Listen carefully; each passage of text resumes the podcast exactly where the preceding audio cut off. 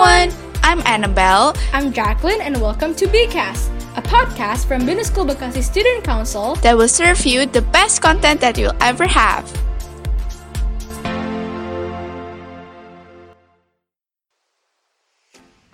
Hey Jacqueline, for today's episode, do you have anything special? Of course, Kanabel. Di episode kali ini, kita kedatangan tamu and guest star yang sangat spesial banget nih. Nah, daripada kelamaan, langsung aja kita sambut Kak Bagas. Hai Kak Bagas. Halo semua. Hai. Tepuk tangan dulu dong. Hai, apa kabar? Baik, baik, baik, baik, baik. Asik nih. Oke, eh, mungkin pertama-tama kita introduce Kak Bagas dulu kali ya. Kak Bagas, maybe you wanna introduce yourself and the position? Eh, halo semuanya, nama aku Pradita Bagastama, bisa dipanggil Bagas, and eh, I'm the head division of Bcast.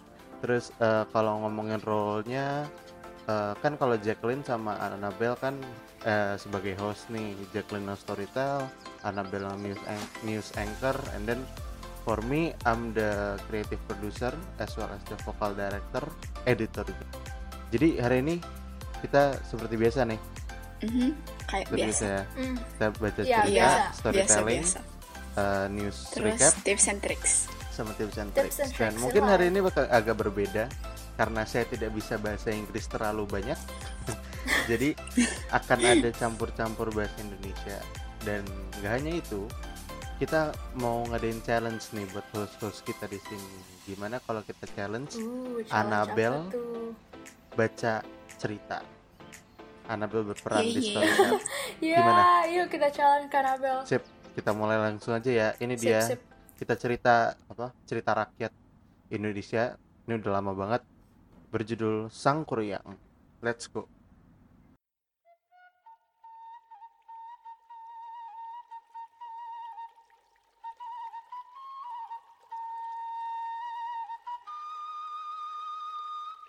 Dikisahkan pada beribu-ribu tahun yang lalu, tanah Parahyangan dipimpin oleh seorang raja dan seorang ratu yang hanya mempunyai seorang putri. Putri itu bernama Dayang Sumbi. Dia sangat cantik dan cerdas. Sayangnya, dia sangat manja. Pada suatu hari saat sedang menenun di beranda istana, Dayang Sumbi merasa lemas dan pusing. Dia menjatuhkan pintalan benangnya ke lantai berkali-kali. Ah, jatuh lagi, jatuh lagi. Aku males mengambilnya lagi. Aku bersumpah, siapa pun dia, jika ada yang mengambilkan pintalan benangku, kalau dia laki-laki, akan kujadikan suami. Kalau dia perempuan, akan kujadikan saudara. Setelah kata-kata sumpah itu diucapkan, datang seekor anjing sakti yang bernama Tumang. ini ini pintalan benangnya Tuan Putri Hah? Kenapa seekor anjing yang harus mengambil pintalan benangku? Berarti, mau tak mau, aku harus melaksanakan sumpahku dan menikahi anjing ini. Kemudian, Dayang Sumbi dan Tumang menikah dan hidup berbahagia hingga mereka dikaruniai seorang anak yang berupa anak manusia tapi memiliki kekuatan sakti seperti ayahnya. Anak ini diberi nama Sang Kuryang. Dalam masa pertumbuhannya, Sang Kuryang selalu ditemani bermain oleh seekor anjing yang bernama Tumang yang dia ketahui hanya sebagai anjing yang setia, bukan sebagai ayahnya. Sang Kuryang tumbuh menjadi seorang pemuda yang tampan dan gagah perkasa. Pada suatu hari, Dayang Sumbi memanggil putranya Sang Kuryang. Nah, Bunda akan mengadakan suatu pesta. Pergilah kau berburu rusa di hutan bersama si Tumang. baik bunda Tibalah Sang Kuryang di sebuah hutan. ke mana lagi ya dari pagi sampai siang aku sudah memutar muter-muter di hutan ini tapi tak kutemui seekor pun rusa ah lelahnya. Tapi hmm, aku tak ingin mengecewakan bunda. Aku tidak akan pulang kalau tidak membawa hasil. Tapi apa ya? Ah, maafkan aku tumang. Secara terpaksa panah ini harus kutunjukkan kepadamu Dengan sangat terpaksa, dia mengambil sebatang panah dan mengarahkannya pada Tumang. Dan tak lama kemudian, si Tumang pun sekarat kemudian mati. Setibanya di rumah, Sang Kuryang menyerahkan daging Tumang pada ibunya. Bunda, ini daging rusa hasil tangkapanku. Wah, terima kasih sayang. Kau hebat sekali. Bunda sangat gembira nak. Kau sudah pintar berburu rusa. Setelah menerima daging buruan Sang Kuryang, Dayang Sumbi melanjutkan acara pestanya. Sesaat setelah pesta usai, Dayang Sumbi teringat pada si Tumang. Di mana si Tumang ya? Dari kemarin aku tidak melihat dia. Coba aku tanyakan pada Sang Kuryang. Sang Kuryang, Sang Kuryang. Ah, ada apa bunda memanggilku? Di mana si Tumang, nak? Dari kemarin, Bunda tidak melihatnya. Sepertinya hari terakhir kemarin dia ada bersamamu. Terus sekarang ke mana ya si Tumang? Eh, eh, eh, tu- eh, eh, tu- tu- tu- Tumang, tu- Tumang sudah mati bunda. Mati? Eh, Terus eh, siapa yang membunuhnya? eh, ke- ke- kemarin eh, waktu aku berburu di hutan sudah kujelajahi seluruh hutan dari pagi sampai siang. Eh, ta- tapi eh, tak seekor pun rusa aku temui. Aku tidak ingin mengecewakan bunda. Jika jika aku pulang tidak membawa hasil buruan, jadi aku arahkan panahku kepada Tumang. Nah, kemudian kemudian dagingnya aku serahkan pada bunda. Apa? Jadi daging yang kau serahkan pada Bunda kemarin itu adalah daging si Tumang. Be- betul bunda. Dasar anak tak tahu diri. Kau pembunuh. Bukan main marahnya, Dayang Sumbi begitu mendengar cerita ini. Tanpa sengaja, ia memukul kepala Sang Kuryang dengan sendok nasi yang dipegangnya. Sang Kuryang pun terluka. Aduh, ken- kenapa bunda memukulku? Sedemikian murkanya bunda padaku. Sangkur yang kecewa pada bunda. Baiklah, untuk menembus kesalahanku, aku akan pergi mengembara. Sang Kuryang, Sang Kuryang, jangan pergi nak. Bunda menyesal nak sudah melukaimu dan mengatakan kau sebagai pembunuh. Ibu sangat sayang padamu. Kembalilah Sang Kuryang. Tapi sayang, semua sudah terlanjur. Sang Kuryang tetap berlalu pergi meninggalkan ibunya. Dayang Sumbi pun berdoa kepada para dewata agar bisa dipertemukan kembali dengan putranya. Doanya didengar para dewata penghuni kayangan. Dayang Sumbi diberi kemudahan dan kecantikan abadi. Bahkan lebih cantik dari sebelumnya. Bertahun-tahun kemudian, Sang Kuryang yang telah melanglang buana ke seluruh penjuru bumi memutuskan untuk kembali ke kampung halamannya. Sesampainya di sana, Sang Kuryang terkejut karena semuanya sudah berubah. Dia tambah terkejut saat di jalan bertemu seorang wanita yang tak lain tak bukan adalah Dayang Sumbi. Namun, mereka tak saling mengenali. Siapa gadis cantik itu ya? Sungguh terpesona melihatnya. Ah, akan kuajak perkenalan dan meminangnya menjadi istri. Eh, siapa tuh pemuda tampan di ujung jalan itu? Dari tadi dia memperhatikanku. Aku jadi nggak keruan nih buatnya. Pemuda itu tampan sekali. Pemuda itu sangat mempesona. Aku mau jadi istrinya jika dia mau melamarku untuk jadi istrinya. Hai cantik, ingin sekali melamarmu. Maukah kau menjadi istriku? Aku bersedia jadi istrimu. Kau tampan sekali. Pada suatu hari, Sang Kuryang minta pamit untuk berburu. Ia minta tolong Dayang Sumbi untuk merapikan ikat kepalanya. Dinda, aku mau pergi berburu ke hutan. Tolong rapikan ikat kepalaku ya. Iya, Kanda. Hah? Di kepala calon suamiku ini ada bekas luka. Dan bekas luka ini persis seperti luka anakku yang dulu telah pergi merantau. Kanda, di kepalamu seperti ada bekas luka. Luka karena apa, Kanda? Betul Dinda. Bekas luka di kepalaku ini karena dulu pernah dipukul oleh ibuku. Ibuku sangat marah pada waktu itu. Dan setelah kejadian itu, aku pergi meninggalkan ibuku sendiri. Oh, jadi Jadi dia, anakku Sang Kuryang, yang dulu merantau, kini telah kembali berada di hadapanku. Dan, dan wajahnya pun juga ternyata mirip sekali dengan anakku Sang Kuryang. Duh, gimana nih?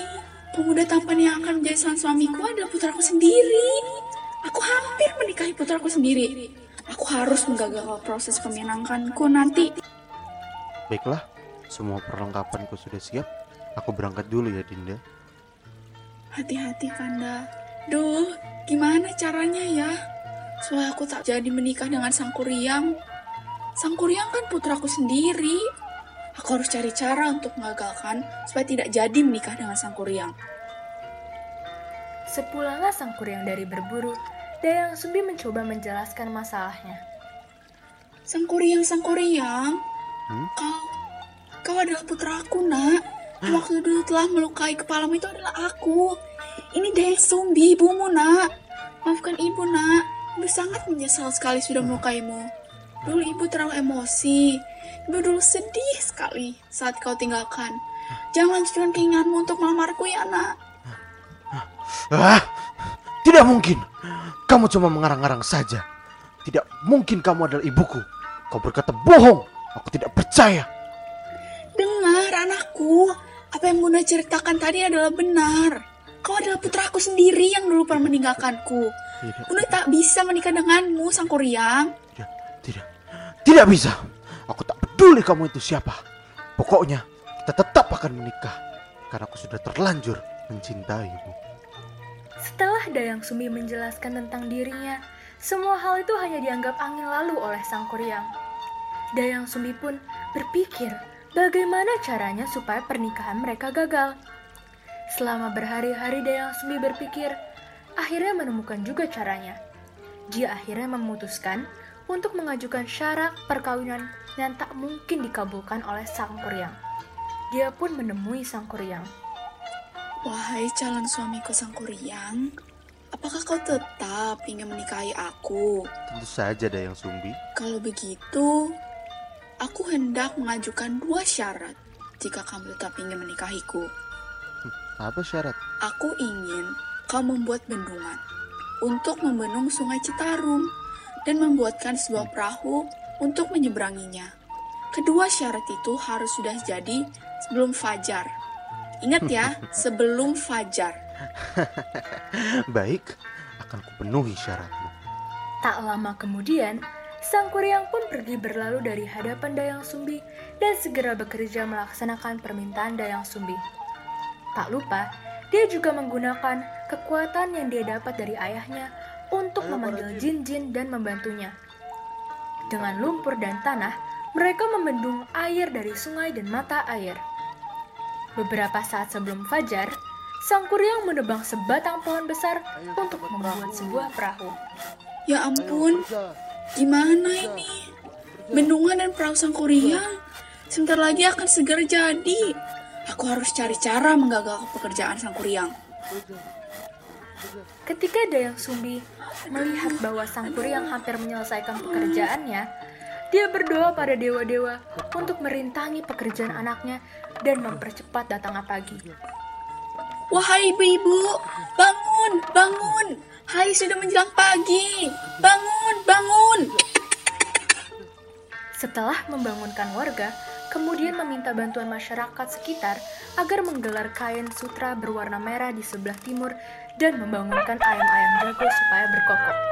Suasana malam pun berubah menjadi suasana fajar. Ayam jantan sudah mulai pada berkokok. Awan-awan terlihat merah-merahan. Ini tanda fajar telah tiba. Tak biasanya matahari terbit lebih cepat dari biasanya. Nah, ini pasti tipuan Dayang Sumbi. Ah, kukutu kau Dayang Sumbi. Kuryang pun menghentikan pekerjaannya karena merasa telah gagal memenuhi syarat Dayang Sumbi. Dengan sangat marah dan kesal, dia mengutuk Dayang Sumbi, kemudian merusak bendungan yang telah dibuatnya sendiri. Dan desa-desa pun tenggelam karena air bendungan. Lalu, Sang Kuryang pun menendang perahu buatannya sendiri yang hampir jadi ke tengah hutan hingga perahu itu berada dalam keadaan terbalik dan membentuk Gunung Tangkuban perahu atau perahu yang menelungkup. Selesai. Wow, Selesai. keren, gila. Ternyata ternyata Annabelle bisa acting ya. Keren banget sih. Iya, bener banget. Anak Nah. Annabelle, you're so cool. Keren banget jadi Dayang Sumbi But like- Parah-parah. Ada juga beberapa yang I salah menurut me. Ah, udah lah nggak apa-apa. Yang penting kan penonton It's enjoy. okay, because we are all learning kan. Yes, Iya, So, iya. betul. people make Nah, ngomong-ngomong soal we're all, we're all learning, kayaknya kita harus nantang Jacqueline juga nih baca berita. Waduh. Of course, it's your Oke, time, setuju your ya? turn. Setuju, Oke. setuju. Langsung aja kita masuk ini Alright, dia ke alright. segmen news recap.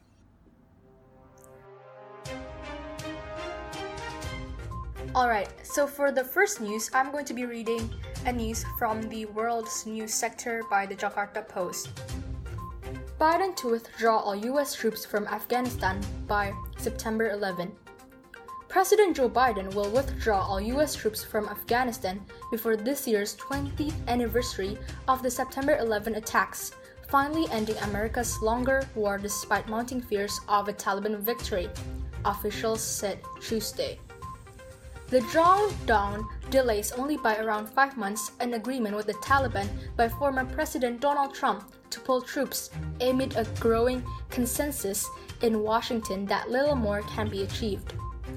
The decision came as Turkey announced an international peace conference on Afghanistan in hopes of reaching an agreement that brings stability to a nation battered by nearly four years of war.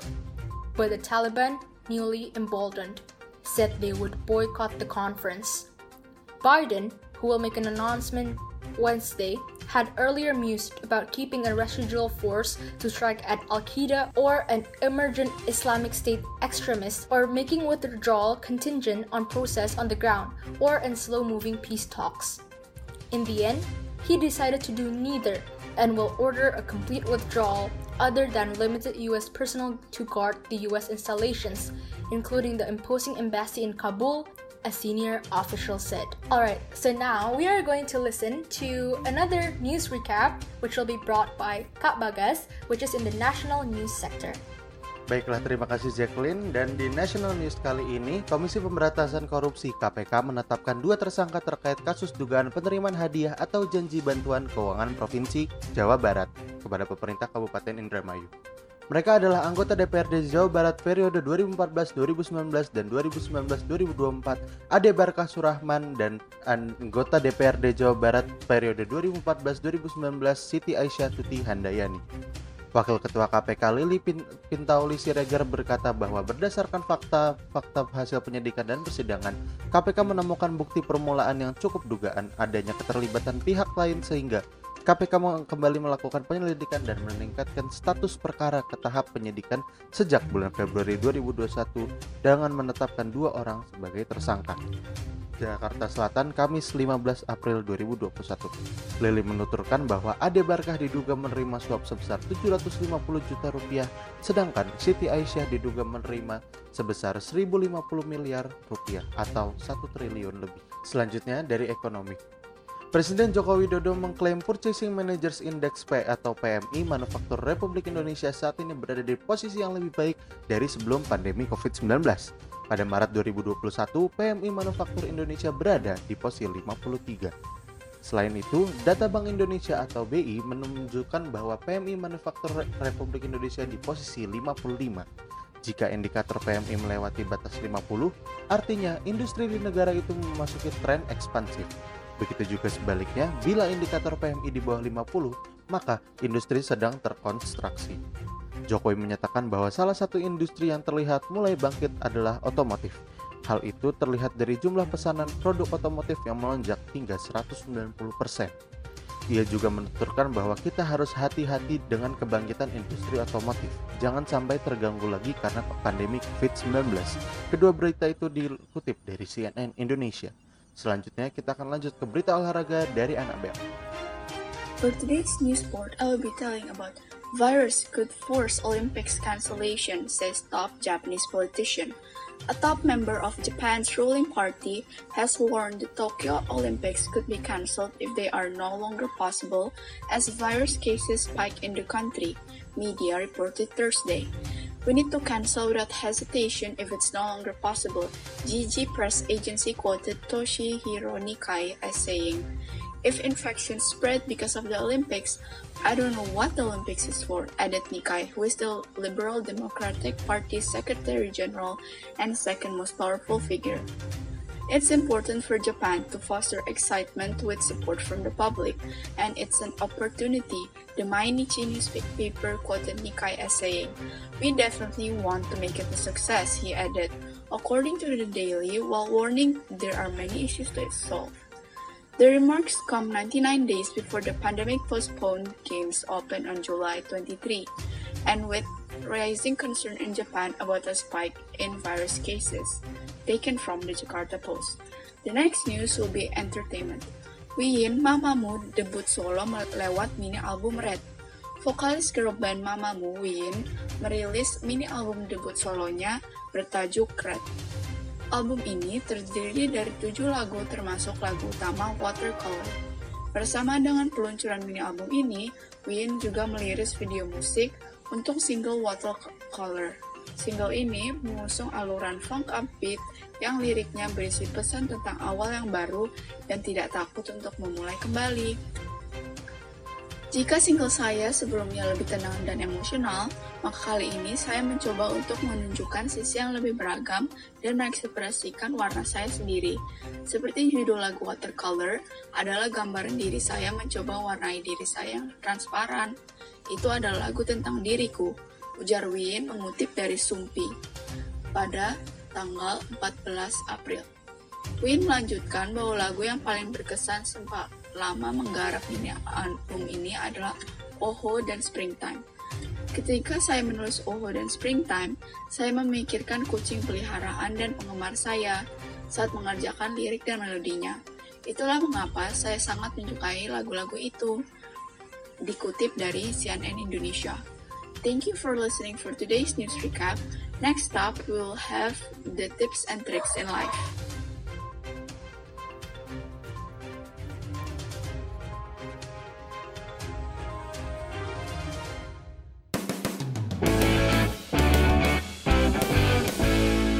So, for today's tips and trick in life, we're going to talk about how to find your passion in real life.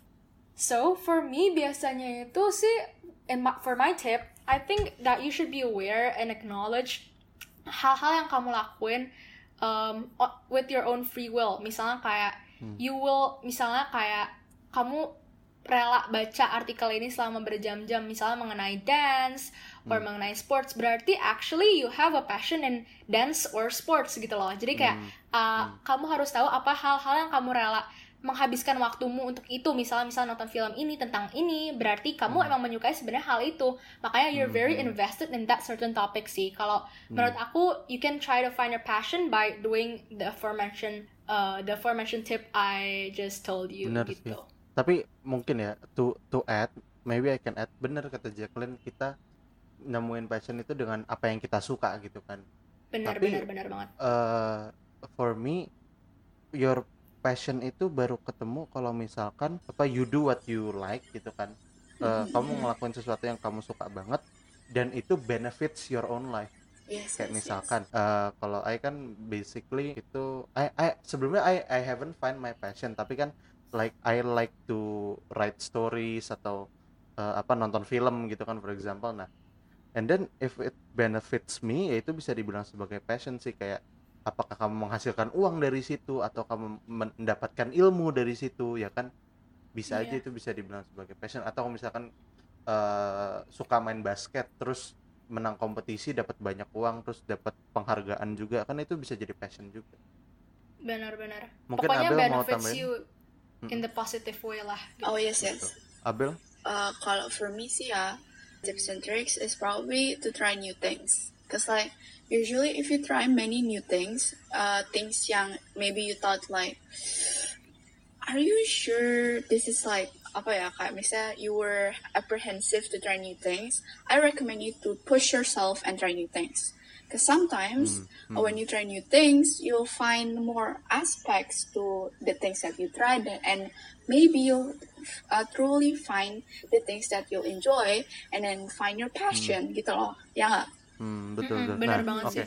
Mungkin That's itu ya, why to be it's- uh, to to add, jangan terlalu cepat nentuin kalau oh ini passionku gitu nggak sih? Iya, iya, Iya, iya. bener Karena kan banget. my, Iya, that's my harus our coba-coba lifetime dulu. kan masih jauh gitu kan. Mungkin Aha. Benar banget. uh, at this time oh uh, kamu suka baca buku, oh Aha. suka nulis, pengen jadi penulis gitu. Tapi mungkin beberapa tahun ke depan ada hobi yang berubah gitu kan. Bener sih. Karena Karena terkadang itu pas- juga depends Hmm.